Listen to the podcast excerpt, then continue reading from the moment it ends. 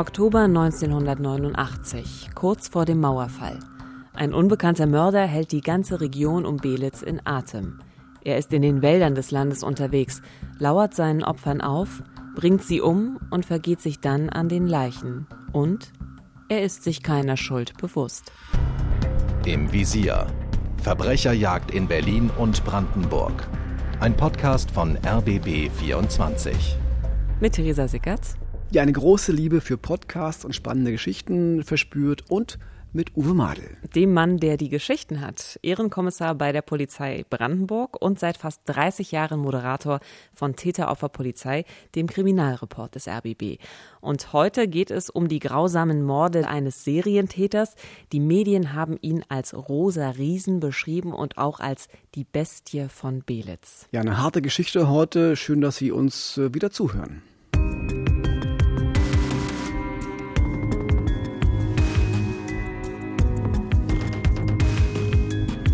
Es ist der 24. Oktober 1989. Ein junger Mann sucht nach Frauenkleidern und Damenunterwäsche im Müll und in fremden Gärten. Nur eine Marotte? Niemand ahnt, dass er als rosa Riese bald eine ganze Region in Angst und Schrecken versetzen und sechs Menschen umbringen wird. Sein Name? Wolfgang S. Der 23-Jährige lebt in einem kleinen Ort in Brandenburg, er hält sich mit gelegentlichen Jobs über Wasser. Niemand ahnt, dass er eine Mordserie begehen wird. Sein erstes Opfer findet er in Deetz, einem kleinen Ort bei Potsdam. Die 51-Jährige ist gerade bei der Gartenarbeit, da fällt der Unbekannte über sie her. Er wirkt und erschlägt sie. Als er die Tote beiseite schaffen will, wird er von einem Nachbarn gestört und flieht unerkannt. Ja, dieser Fall heute führt uns zurück in die Wendezeit. Ein Serienmörder, der seine erste Tat noch in der DDR beging, am 24. Oktober 1989 und dann, nachdem die Mauer gefallen war, noch fast zwei Jahre lang weiter mordete, bis er gefasst werden konnte. Ging, wir haben es gehört, als Rosa Riese in die Kriminalgeschichte ein. Ein Fall, der uns später in der Nachbearbeitung immer wieder bei Täter-Opfer-Polizei beschäftigt hat. Ich finde das ja ein sehr merkwürdiger Name für einen Mörder und bei mir ruft dieser rosa Riese so eine Assoziation hervor des sanften Riesen, also große Tiere oder Menschen, die in ihrer Gestalt vielleicht nicht sonderlich zart aussehen, aber eben eine ganz sanfte, weiche Seele haben. Und so ähnlich klingt es für mich auch bei dem rosa Riesen an. Er klingt irgendwie weich, feminin, äh, in einem klassischen Verständnis. Und diese Assoziation, die hat auch einen Grund. Denn der Mann, um den es heute geht, der mordete in Frauenkleidern und verteilte Damenwäsche an den Tatorten. Es wurde zu seinem wichtigsten Merkmal. Aber es waren furchtbare Taten und damit lass uns auch zurückkommen zu unserem Fall, Uwe. Ja, und zwar zum ersten Mord. Der Tatort äh, war eine kleine Bungalowsiedlung im Dörfchen Deetz im Landkreis Potsdam-Mittelmark. Es ist Ende Oktober. Eine 51 Jahre alte Frau fährt mitten in der Woche raus in den Garten, weil sie vor dem ersten Frost noch die Tulpenzwiebeln in die Erde bringen will. Und während sie da so vor sich hin werkelt im Garten, entdeckt sie einen Mann auf ihrem Grundstück, der, als er sich ertappt fühlt, die Frau umbringt. Der Mann kann, wir haben es gerade gehört, die Leiche nicht mehr wegschaffen, weil ein Nachbar aufmerksam geworden ist. Und als dann die Polizei am Tatort eintrifft, wirkt alles sehr, sehr rätselhaft. Wir hören jetzt äh, Volker Kelm, den späteren Leiter der Soko Belitz, für den dieser Fall gewissermaßen der Fall seines Lebens wurde. Die Bekleidung war in Unordnung, die Brüste waren frei. Äh, es sah also so aus, als wenn sexuelle Handlungen an dem Opfer vorgenommen wurden. Aber äh, eindeutig, ob das äh, nun der Fall war, war nicht zu klären auf Anhieb, denn das hätte auch beim Transport des Opfers zu der Stelle passieren können. Ja, im Garten bemerken die Ermittler auch eine Wäscheleine, auf der Damenwäsche zum Trocknen hing. So ein paar Kleidungsstücke lagen am Boden, als wären sie so runtergefallen. Was die Ermittler zu diesem Zeitpunkt nicht ahnen, ist, dass sie hier einen wichtigen Hinweis auf den Täter direkt vor Augen haben. Sie entdecken dafür eine andere Spur, die ihnen zunächst Hoffnung macht, den Fall schnell aufklären zu können. Eine äh, Stiefeleindruckspur in dem losen Untergrund. Das war sehr markant, weil das ein sehr großer Stiefel verursacht haben musste. Eine Übergröße und die spätere Auswertung ergab, dass es sich um einen Militärstiefel handelte. So ein Stiefel äh, wurde bei der Bereitschaftspolizei verwendet. Der erste Verdacht ist also, vielleicht ist es ein Polizist, der diesen Mord begangen hat. Ja, oder vielleicht auch jemand, äh, der mal bei der Polizei war. Die Ermittler gehen diesem Verdacht dann auch nach, aber ohne konkretes Ergebnis. Wichtig für die weiteren Ermittlungen ist aber das Ergebnis der Rechtsmedizin. Und hier hören wir jetzt gleich Jörg Semmler, der für mich einer der besten und beeindruckendsten Rechtsmediziner ist, die ich in meiner Zeit als Polizeireporter und Fernsehfahrender kennengelernt habe. Zufälligerweise habe ich das erste Opfer obduziert damals. Äh, das war, jedes Tötungsdelikt ist äh, eindringlich äh, auch für einen erfahrenen Rechtsmediziner. Hier war das Auffallende eben die sexuelle Komponente. Ja, das heißt, die Frau wurde nicht nur gewürgt und mit diversen Gartengeräten erschlagen, nein, sie wurde nach ihrem Tod auch noch geschändet. Das heißt, der Täter verging sich an der Leiche. Und dann im Herbst 1989 überschlagen sich die Ereignisse in der DDR. Auch die Polizei steht auf einmal vor nie gekannten Aufgaben und Problemen. Der Fall ist ja kurz vorher passiert. Und natürlich hilft dieser Umstand jetzt dem Täter erst einmal unentdeckt zu bleiben. Viele Monate lang zieht er weiter, unbemerkt, durch die Wälder und Dörfer Brandenburgs. Ja, das zunächst noch ohne weitere Morde, aber man ahnt ja schon, er hat eine ganz besondere Beziehung zu Damenwäsche, zu Damenunterwäsche vor allem. Das ist offenbar sein Fetisch und deshalb streift er in dieser Zeit weiter über Müllkippen, sammelt Damenunterwäsche, er zieht sie an, er regt sich auch daran und legt sich nach und nach Wäschedepots an, irgendwo im Wald. Und obwohl er schon mal getötet hatte, fühlte er sich in dieser Wendezeit sehr, sehr sicher, wie uns der spätere Soko-Chef erzählt. Für solch einen Täter war das natürlich wie Schlaraffenland, weil er denken konnte, dass die Polizei nicht mehr auf der Höhe der Ereignisse ist und ganz andere äh, Sorgen hat, was natürlich auch äh, zum Teil der Fall war. Aber es ist nur eine Frage der Zeit. Der Täter sollte sich schon bald wieder aus der Deckung wagen.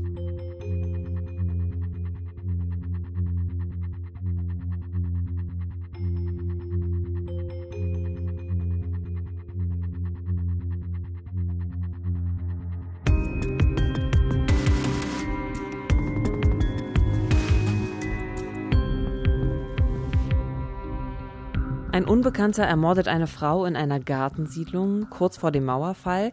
Die Polizei ist zwar an der Aufklärung des Falls dran, aber auch sehr eben mit den Umbrüchen in dieser Wendezeit beschäftigt. Und der Mörder zieht weiter durch die Wälder. Und er schlägt auch wieder zu. Uwe, wie geht's weiter? Ja, ein gutes halbes Jahr nach seinem ersten Mord in Deels kommt dann der zweite hinzu. Es ist der 24. Mai 1990, das war ein Donnerstag damals, der Himmelfahrtstag. Und diesmal schlägt er in Ferch zu, etwa 30 Kilometer von Deetz entfernt. Und wo ist er diesmal unterwegs? Ist er wieder in einer Gartensiedlung? Nein, auf einer Müllkippe. Ähm, er ist mal wieder auf der Suche nach gebrauchter Damenwäsche. An diesem Tag aber ist er nicht allein dort. Er beobachtet, wie Jugendliche mit einer 45 Jahre alten Frau streiten, die dort etwas verwahrlost in einem Bauwagen am Rand der Müllkippe lebt. Er hört also, dass jemand da ist, eine Frau. Genau, und als die Jugendlichen dann verschwunden sind, macht sich der Mann auf den Weg zum Bauwagen und erwürgt die Frau mit einem Elektrokabel. Dann befriedigt er wieder seinen Sexualtrieb an der Toten. Bald darauf wird dann ihre Leiche gefunden. Wieder kommen die Ermittler um Volker Kelm zum Tatort und untersuchen den Tatort. Doch in dieser komplett vermüllten Umgebung dort lassen sich nur schwer brauchbare Hinweise finden. Wir konnten lediglich aus der Auffindesituation, dass die Bekleidung ungeordnet war, vermuten, es könnte ein Sexualdelikt äh, vorliegen. Aber sicher war das keinesfalls. Das heißt, weil der Tatort auch so unübersichtlich war, fällt den Ermittlern wieder nicht auf, dass der Mörder hier Frauenkleidung verteilt hat. Also sie sehen auch erstmal keine Parallele zwischen dem ersten Mord an der Frau aus der Gartensiedlung und dem jetzt hier auf der Müllkippe. Hm, genau so war es. Äh, das waren für sie zwei völlig äh, verschiedene Situationen. Noch sehen sie da überhaupt keine Verbindung zwischen diesen beiden Mordfällen da die Umstände ganz andere waren, der Tatort äh, abweichend war, auch ziemlich weit auseinander lag, äh, konnten wir erstmal keine Zusammenhänge erkennen. Wir haben eher angenommen, dass hier ein Zufallstäter eine Rolle gespielt hat. Doch nur sechs Wochen nach diesem Mord auf der Müllkippe zieht er wieder los. Diesmal ist er in der Nähe der Ortschaft Wust unterwegs, wieder auf einer Müllkippe. Wieder hat er nach Frauenkleidung gesucht an diesem 9. Juli und gewissermaßen auf dem Heimweg greift er eine 58 Jahre alte Frau an mit einem Messer. Und diesmal überlebt sein Opfer zum Glück, wenn auch schwer verletzt. Doch leider erfahren die Mordermittler in Potsdam von dieser Tat zunächst gar nichts. Wie kann das sein? Also Ermittler Volker Kelm hat uns das damals so erklärt. Das war so, dass äh, diese Straftat nicht als versuchter Mord, sondern als schwere Körperverletzung bearbeitet wurde und uns als Morduntersuchungskommission überhaupt nicht zur Kenntnis gelangt ist. Das heißt, wir haben jetzt also eine Tote, das ist die Frau aus der Gartensiedlung, ähm, dann eben noch eine weitere ermordete Frau auf einer Müllkippe und nun auch einen dritten Mordversuch. Und die Polizei tappt aber immer noch im Dunkeln. Also der Unbekannte macht weiter und lebt sein Leben, als wäre nichts gewesen. Ja, weil diese beiden Morde für die Ermittler noch immer völlig getrennte Mordverfahren sind. Von dem Mordversuch wissen sie ja noch gar nichts. Und dann geht die Serie weiter. Am 13. März 91, zehn Monate nach seiner letzten Tat, ist der Mann wieder auf einer Müllkippe unterwegs, diesmal bei Neuendorf. Das sind alles so Orte in einem Umkreis von etwa ja, 30 Kilometern. Und hier trifft er auf eine junge Frau, Anfang 30. Auf einem Sandweg etwas außerhalb fällt er über sie her, wirkt sie und sticht mit einem Messer auf sie ein. Und als die Frau dann stirbt, zieht er ihr Unterwäsche an, die er selbst mitgebracht hat und vergeht sich dann an der Toten und erst eine Woche später wird die Leiche gefunden. Nach diesem Mordfall nun übernimmt Marianne Böhm als Staatsanwältin die Ermittlungen in Potsdam. Also die Spuren äh, sexuellen Übergriffs äh, war also ziemlich offensichtlich.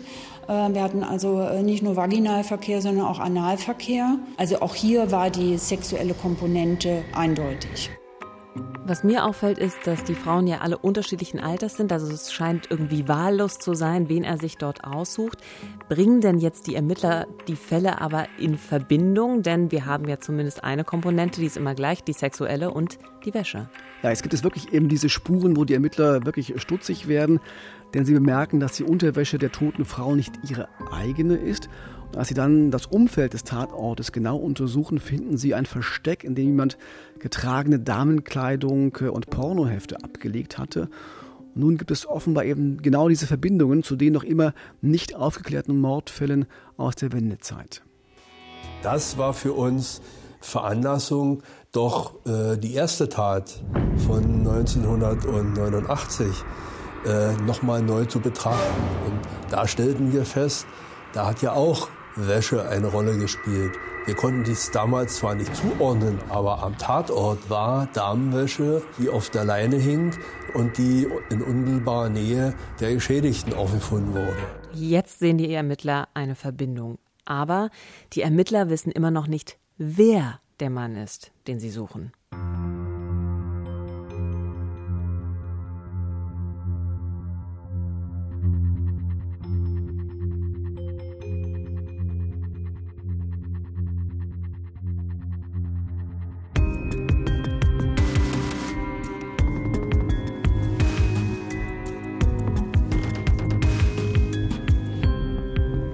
Wir haben jetzt mittlerweile drei Morde an Frauen und einen Mordversuch. Und erst im März 91, anderthalb Jahre nach der ersten Tat, sehen die Ermittler eine Verbindung zwischen diesen Taten. Wäsche, also beschmutzte Damenwäsche, ist nämlich immer mit im Spiel. Was aber fehlt, ist immer noch eine genaue Täterbeschreibung. Also man weiß nicht, mit wem hat man es hier zu tun. Genau, das heißt, die Ermittler wissen noch immer nicht genau, nach wem sie suchen sollen eigentlich. Äh, und der Druck, auch in der Öffentlichkeit, der wächst. Denn nur wenige Tage später passiert der nächste Mord. Es ist der 22. März 91. Der noch immer Unbekannte streift wieder in Frauenkleidern durch den Wald bei Belitz und Achtung, das ist jetzt nichts für schwache Nerven. Hier sieht er eine junge Mutter, die mit einem Kinderwagen unterwegs ist und im Wagen liegt ihr Sohn, der gerade mal ein Vierteljahr alt ist, also ein Baby. Er bringt Mutter und Kind um und diese Tat wird ihm später den Namen Die Bestie von Belitz einbringen. Jörg Semmler hat damals die Leichen von Mutter und Kind obduziert. Das Baby ist einfach grob äh, totgeschlagen worden. Also wir haben vermutet, dass es an den Füßchen gepackt und mit dem Kopf gegen einen Baum geschleudert wurde. Aber nicht nur das, wir fanden sogar Sohlenabdruckspuren auf der Babykleidung, also es ist auch getreten worden. Also äußerst brutal. Aus meiner Sicht hat das Baby gestört. Das hat den Täter gestört, seinen Trieb zu befriedigen. Vielleicht hat es geschrien.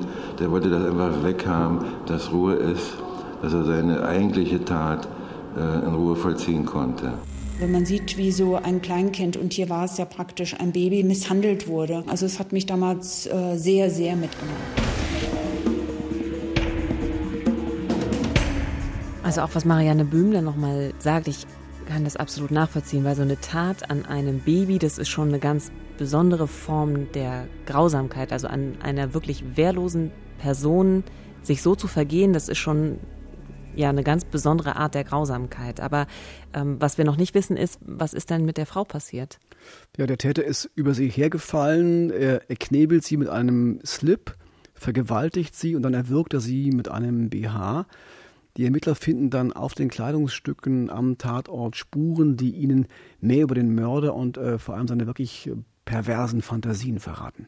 Die Wäsche war ja auch noch, äh, dass sie verschmutzt war, äh, verkotet und äh, ruiniert äh, war. Und wir schlussfolgerten daraus, dass er sich auch außerhalb äh, dieser Taten im Wald oder in der Umgebung dort aufhalten musste, um äh, solche, ich sag mal, abartigen äh, sexuellen Neigungen nachzugehen. Also die Ermittler vermuten, weil dieser Mann so abartige Neigungen hat, muss er immer wieder in den Wald verschwinden, äh, sich dorthin flüchten, um überhaupt diesen Neigungen nachgehen zu können. Also was machen Sie? Durchkönnen Sie jetzt alle Wälder der Region oder rund um die Tatorte? Wie gehen Sie vor, Uwe? Ja, genau das tun sie. Die Ermittler glauben nämlich, dass der Täter noch mehr Depots mit Damenwäsche im Wald angelegt hat, also Fluchtorte, auch für ihn Orte, wo er seinen Neigungen nachgehen kann. Zufluchtsorte, na klar, ähm, um dort seinen Fantasien eben nachgehen zu können. Und tatsächlich finden die Suchtrupps und Observationsteams weitere Verstecke voll mit Wäsche und Pornoheftchen, aber sie finden eben nicht den Mörder. Und die Abstände zwischen den Taten, die werden immer kürzer. Also man weiß nun, dass es im Wald diese Wäscheverstecke gibt. Und die Angst der Frauen auf den Dörfern rund um Belitz, also ich kann es mir kaum vorstellen, aber die muss riesig gewesen sein. Klar, der Fall ist ja auch in den Medien, es wird berichtet und die Polizei warnt ganz offiziell davor, alleine durch die Wälder zu spazieren. Und äh, Soko-Chef Volker Kehlen beschreibt die Stimmung damals so. Ja, das war Tatsache so, dass da kaum noch eine Frau sich traute, das Haus zu verlassen und schon gar nicht allein im Waldweg lang gefahren ist oder des Nachts da unterwegs war. Also die Bevölkerung war schon sehr beunruhigt. Und es war auch so, dass es erste äh, Bürgerwehren gab, äh, die sich in den Orten da äh, versuchten zu organisieren. Ja, und es gab noch einen Mann, der damals in den Wäldern rund um Belitz unterwegs war. Ein Mann, der fest entschlossen war, den Mörder zu finden, und zwar vor der Polizei. Denn inzwischen sind von der Staatsanwaltschaft Potsdam 20.000 D-Mark Belohnung ausgesetzt worden.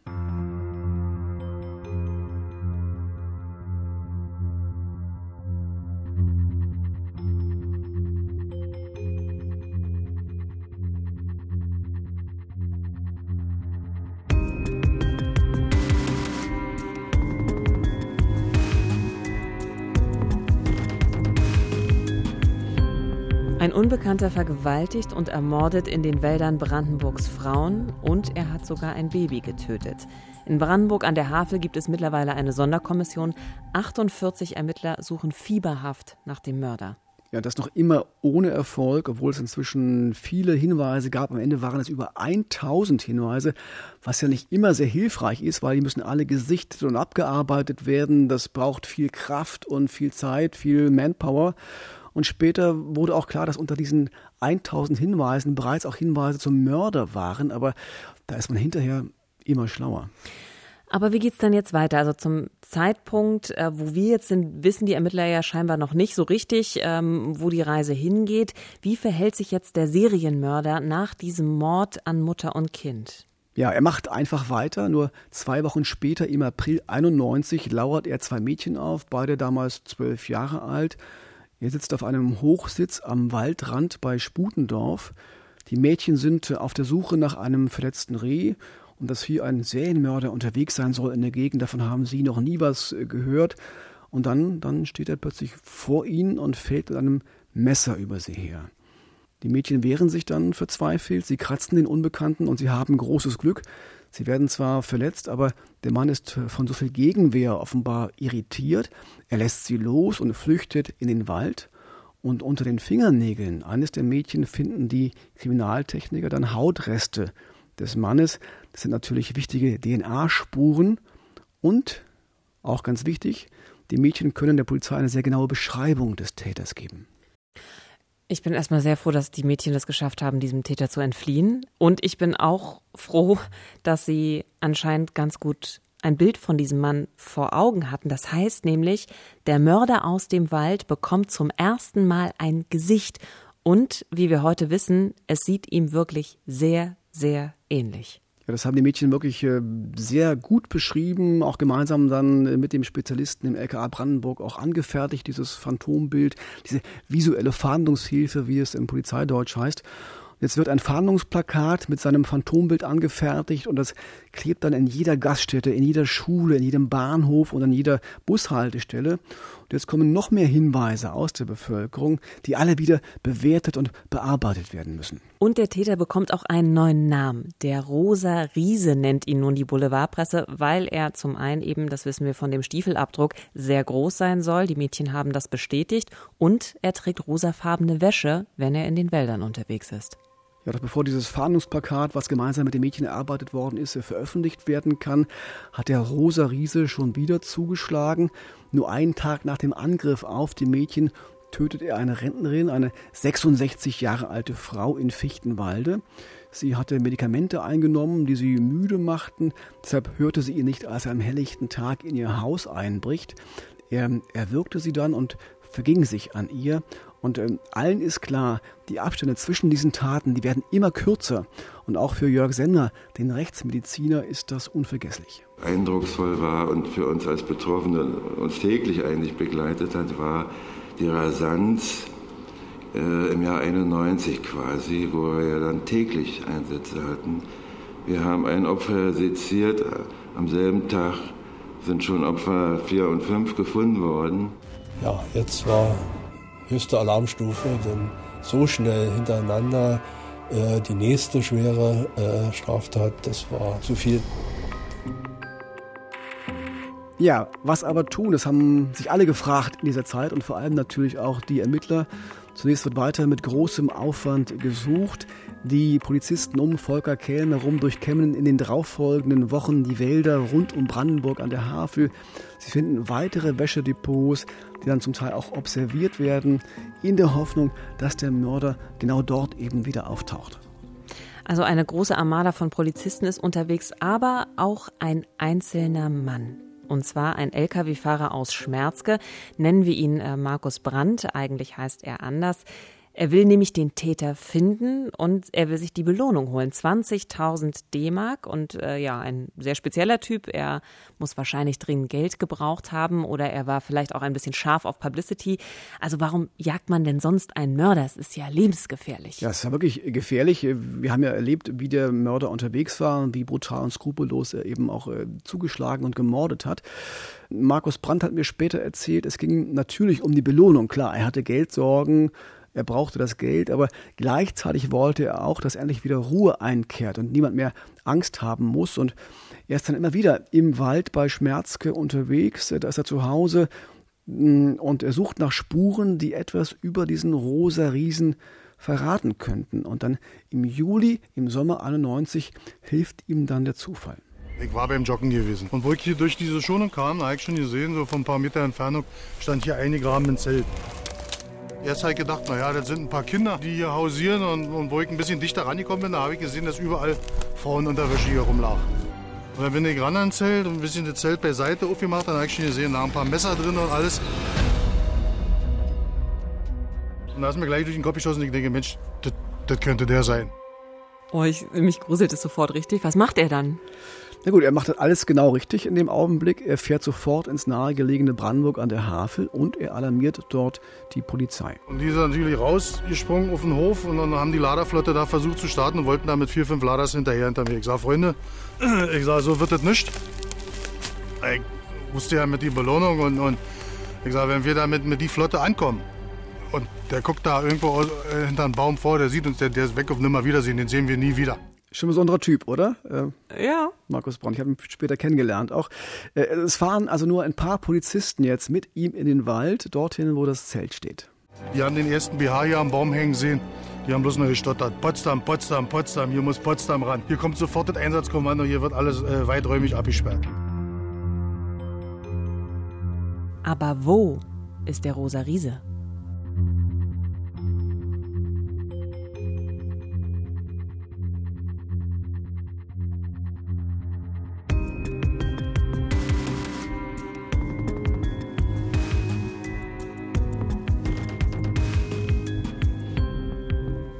Die Polizei in Potsdam, angeführt von der Sonderkommission, observiert in den folgenden Tagen den Wald rund um das gefundene Zelt.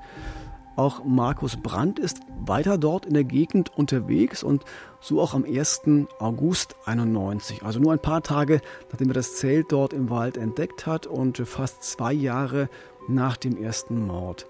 Da fährt er eben wieder durch den Wald, diesmal gemeinsam mit einem Freund. Und wo wir denn da an den See lang gefahren sind, da Richtung Kieskute, da ist jemand gelaufen. Und der hat eben extrem auffällig weggeguckt. Ich sage zu Andreas, den kontrollieren wir mal gleich. Hallo. Ich sage, was machst denn du hier? In dem Moment habe ich gesehen. Der Armeejacke haben hier die Rüschen, die Rüschen rausgeguckt. Rosa Rüschen hier von so einem Flatruschenhemd da. Ach du Scheiße. Ich denke, das ist der. Das ist der von da oben von dem Zelt. Aber ein Löwe. Ich denke, wenn du den jetzt auf den Kopf drauf zusagst, dass er der Belitz-Mörder ist und ich die Belohnung unbedingt brauche, den krieg ich ja nicht geschnappt. Den krieg ich ja nicht festgehalten. Also richtig so eine Pranken und uh.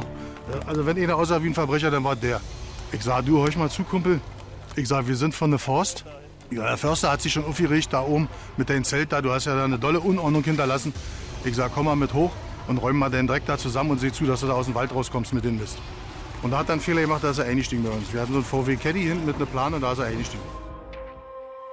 Also ja, man muss ein bisschen schmunzeln, wenn man äh, den Markus Brandt da hört. Aber natürlich, also ich meine, das gibt's ja nicht. Er hat es dann auch wirklich geschafft, den Mörder in sein Auto reinzulocken. Und jetzt, also was, was macht er jetzt? Jetzt ist er da auf der Ladefläche drauf und, und, und wo geht's hin?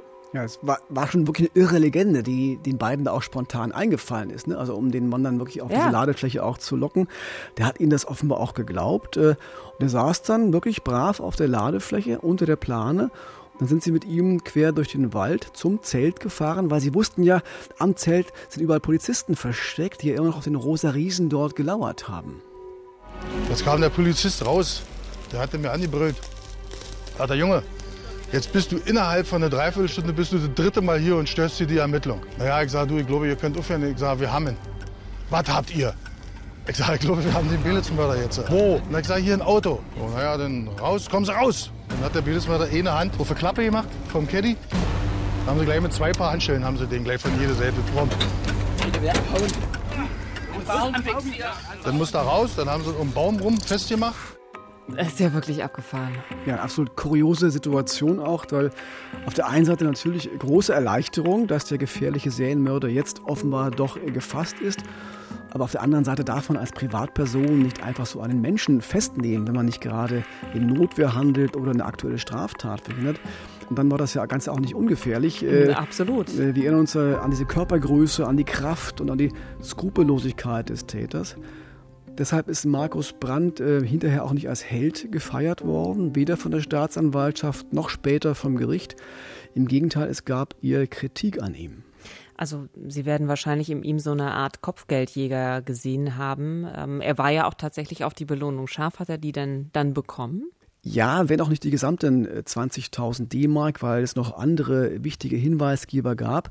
Dann wird so eine Gesamtsumme immer aufgeteilt, aber noch mehr gewurmt hat Markus Brandt, dass nicht einmal jemand Danke gesagt hat für seinen Einsatz. Das kann ich auch irgendwo verstehen. das passierte mhm. erst 25 Jahre später. Da habe ich Volker Kehm, den Soko-Chef und Markus Brandt gemeinsam interviewt für Täter, Opfer, Polizei. Und in diesem Gespräch hat dann der Polizist quasi so als erster Offizieller, als erster Vertreter des Staates wirklich Danke gesagt, danke für den Mut und den Einsatz.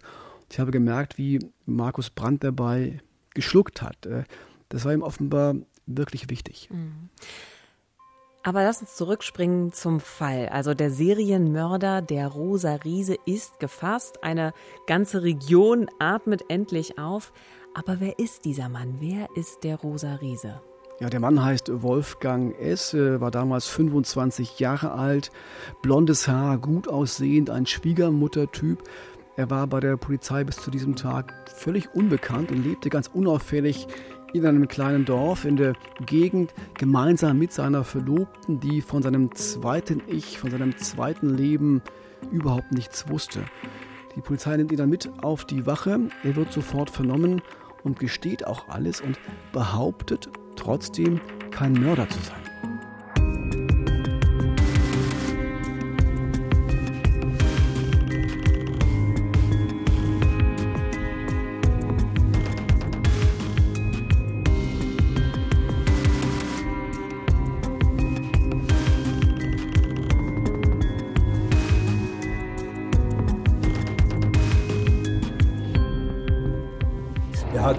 Unbedarft darüber gesprochen, als wenn ihn das gar nichts angeht. Er hatte keinerlei äh, Schamgefühl oder Regung, dass ihm das leid tat. Wolfgang S. hat fünf Frauen und ein Baby umgebracht und nun hat ihn die Polizei auch mit Hilfe eines engagierten Bürgers einfangen können.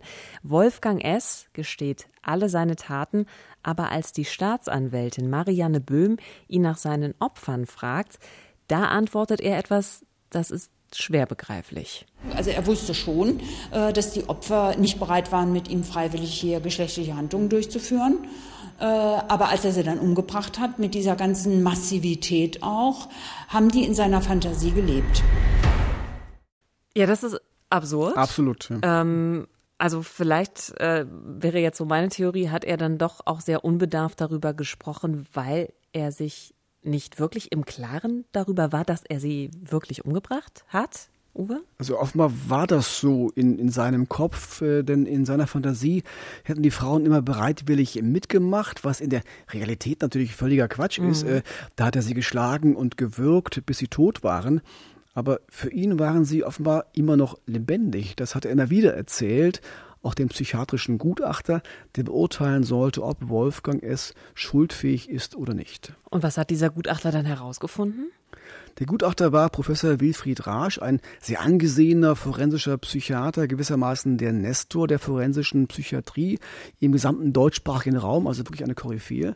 Er hat Wolfgang S. genau untersucht und keine hirnorganischen Persönlichkeitsveränderungen festgestellt, auch keine Erkrankung des zentralen Nervensystems oder eine psychische Erkrankung im engeren Sinne und auch keine Anomalie im Chromosomenstatus.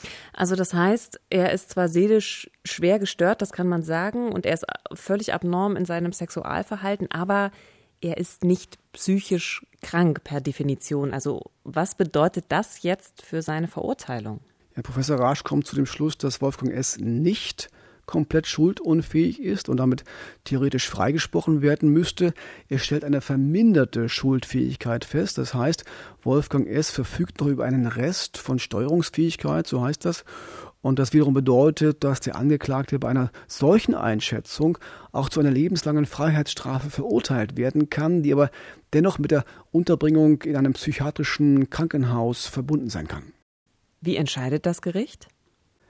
Am 1. Dezember 92 wird das Urteil gefällt und das Gericht folgt der Einschätzung des Gutachters. Der Sachverständige kam zu dem Ergebnis, dass eben eine verminderte Schuldfähigkeit vorliegt und deshalb äh, er nur ähm, in der, also nicht in der Lage war, sein Verhalten äh, komplett zu steuern. Also Wolfgang S. wird jetzt zu 15 Jahren Gefängnis verurteilt und der Unterbringung im Maßregelvollzug, also in einem gesicherten psychiatrischen Krankenhaus.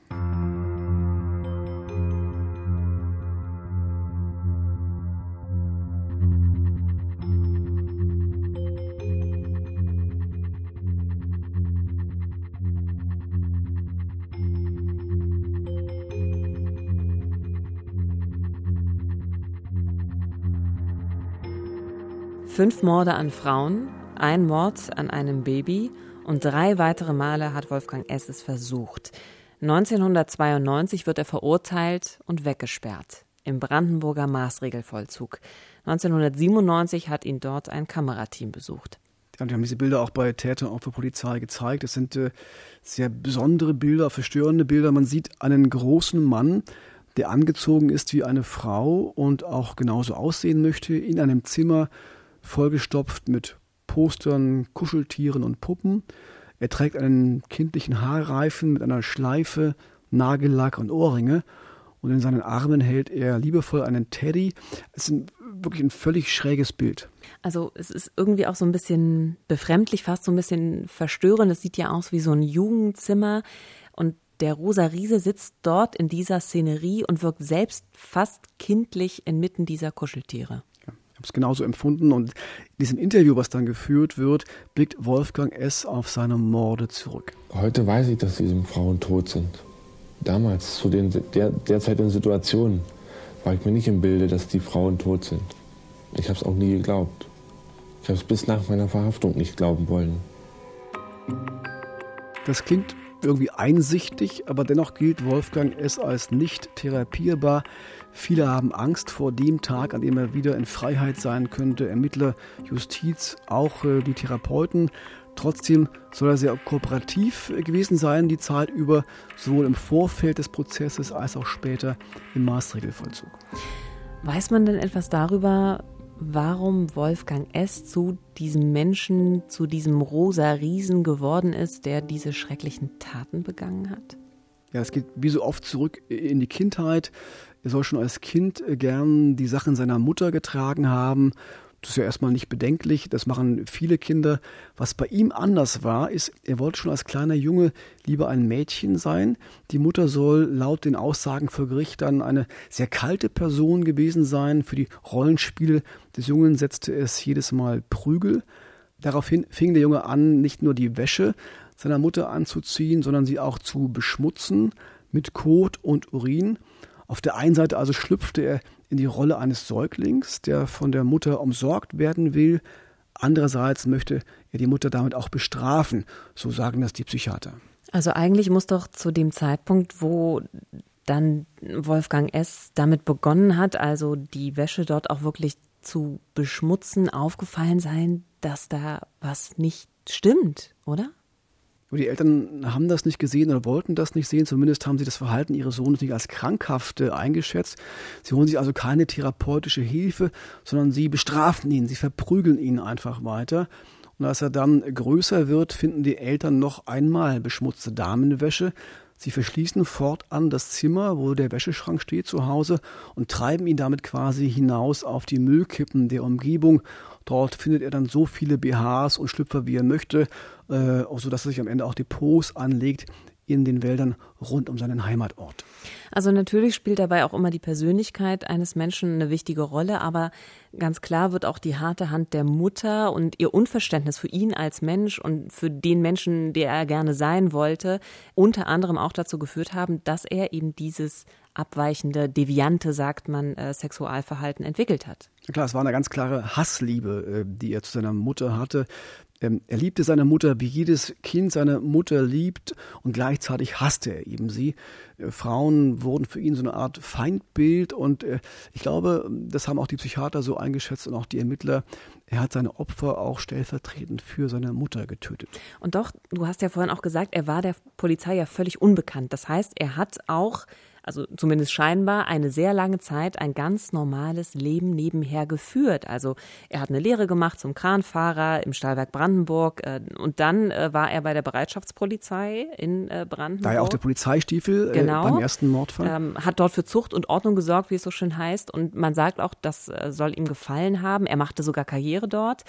Und in dem kleinen Dorf äh, in der Gegend lebte er zusammen mit seiner Verlobten. Also scheinbar hat eine ganze Zeit lang er ja doch irgendwie gut funktioniert. Er hat so ein richtiges Doppelleben geführt, das des Mörders und das des treusorgenden Verlobten. Experten sprechen da gern von der doppelten Buchführung.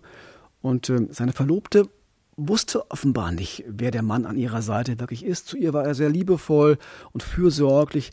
Sie hat ihn sogar noch lange Zeit im Maßregelvollzug besucht. Dann hat sie aber am Ende doch den Kontakt aufgegeben.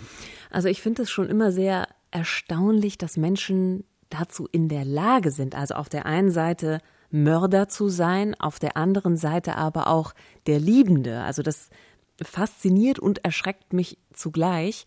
Und äh, um mal auf Wolfgang S. nochmal persönlich zurückzukommen, wie ist es denn jetzt eigentlich mit ihm? Lebt er, kann man Leben sagen, also ist er immer noch im Maßregelvollzug? Nee, er ist weiter im Maßregelvollzug. Äh, jedes Jahr gibt es, äh, wie bei allen Patienten im Maßregelvollzug, so eine Begutachtung, ob jemand noch gefährlich ist oder nicht. Und wenn er als nicht mehr gefährlich eingestuft wird, kann, der als, kann er als geheilter Patient quasi entlassen werden.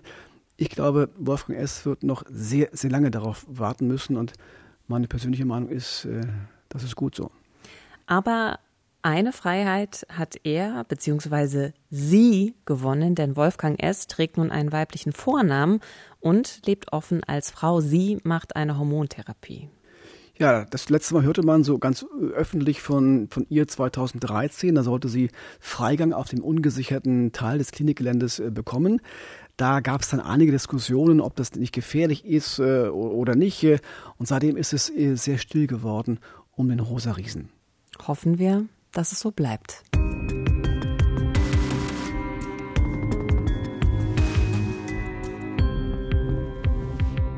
Nächste Woche beschäftigen wir uns auch wieder mit einem weiteren spektakulären Fall. Eine Frau wird vermisst, ihr Arbeitgeber verstrickt sich in Widersprüche und wird verdächtig. Er geht als der Dieselmörder in die Kriminalgeschichte ein.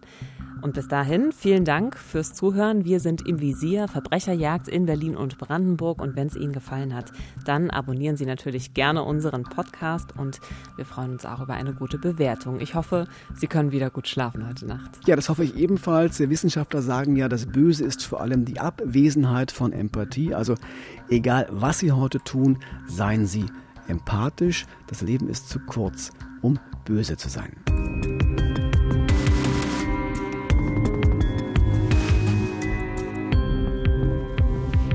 Im Visier. Verbrecherjagd in Berlin und Brandenburg ist eine Produktion des RBB. Redaktion Silke Lessmann und Uwe Madel. Projektleitung Nina Siegers. Moderation und Manuskript kommen von mir, Theresa Sickert. Neue Folgen gibt's immer sonntags auf allen gängigen Podcast-Plattformen und auf rbb24.de. Im Visier. Verbrecherjagd in Berlin und Brandenburg. Ein Podcast von RBB 24.